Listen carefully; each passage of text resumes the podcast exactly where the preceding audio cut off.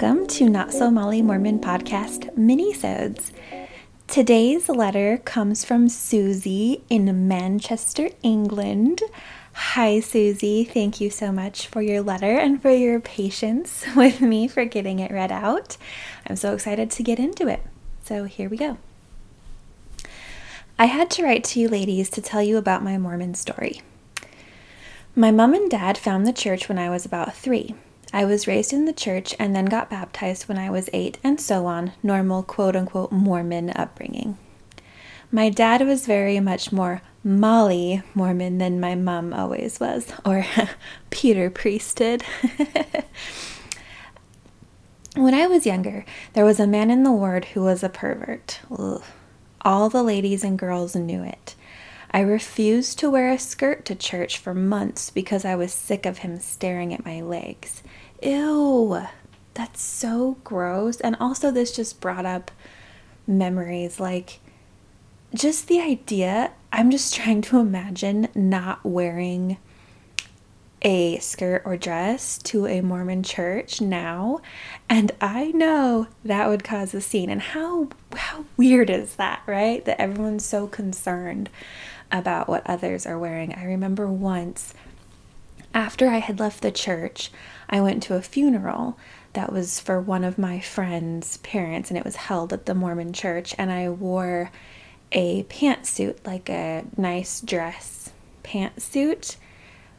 But I remember it was like scandalous and my friends said things to me and I thought I looked very like respectful. Anyway, that's a tangent, but I wouldn't have worn a skirt to this this ward either if there's an old creepy guy looking at your legs. Ew.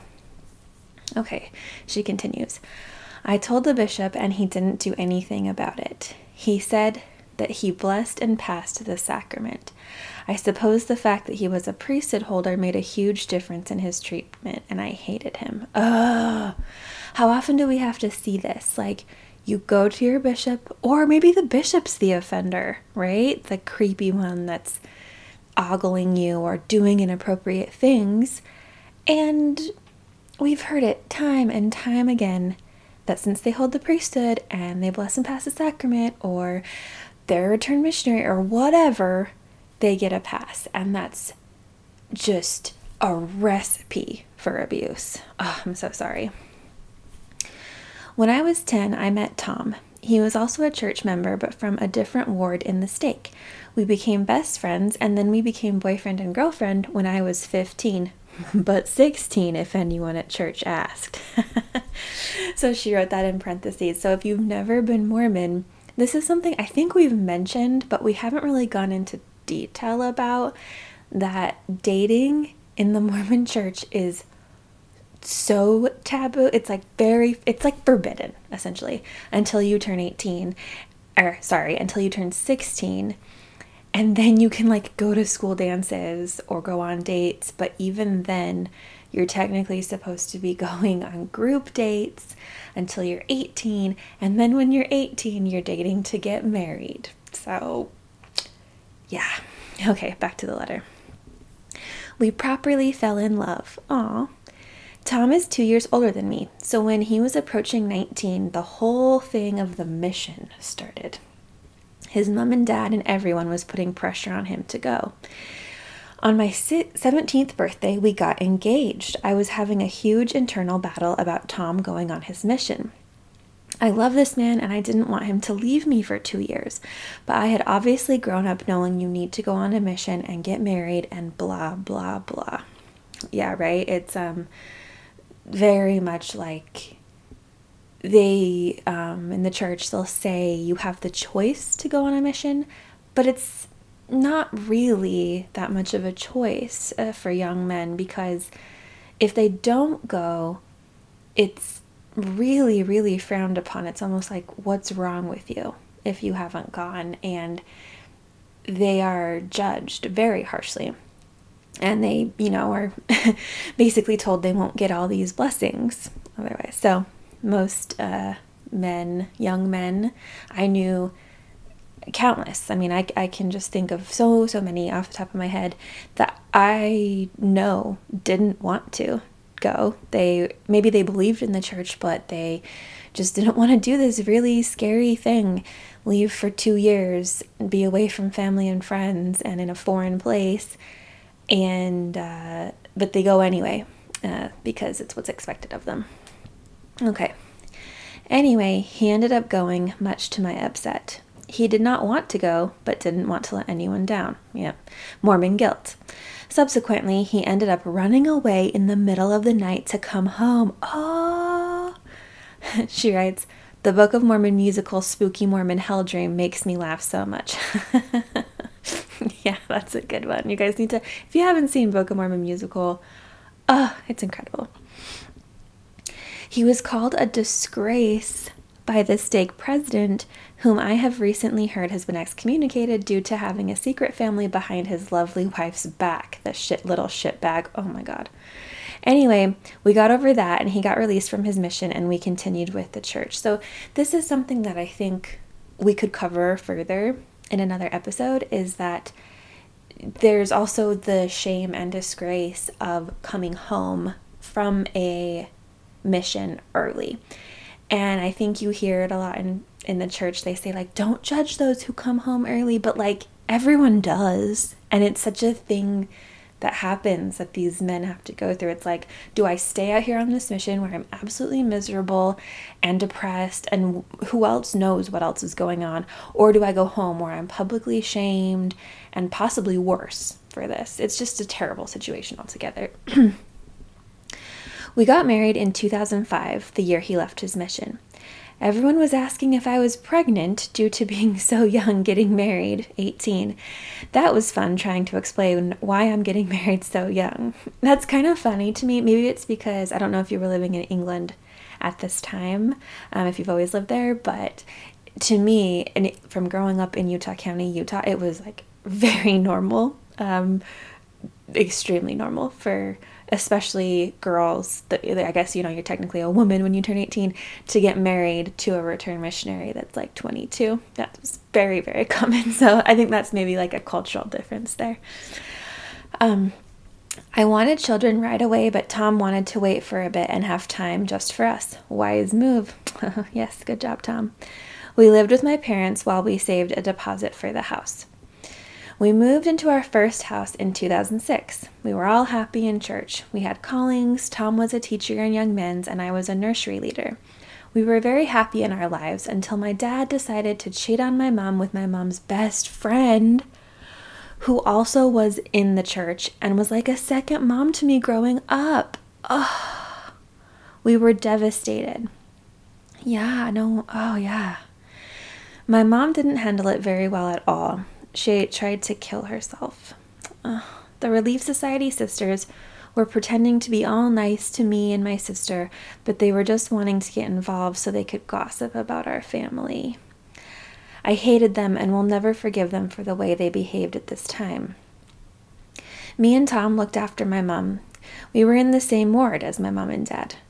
The ward loves a good gossip, and my dad was the hot topic. He was El- Elders Quorum president at the time and obviously got released. The perverted chap I mentioned above stood up and said, I think we have the right to know what he has done to get released in front of everyone. Oh my word. My husband stood up and told him to sit down. That guy was the biggest jerk I've ever met in my life. And my dad did not speak to me for a full year.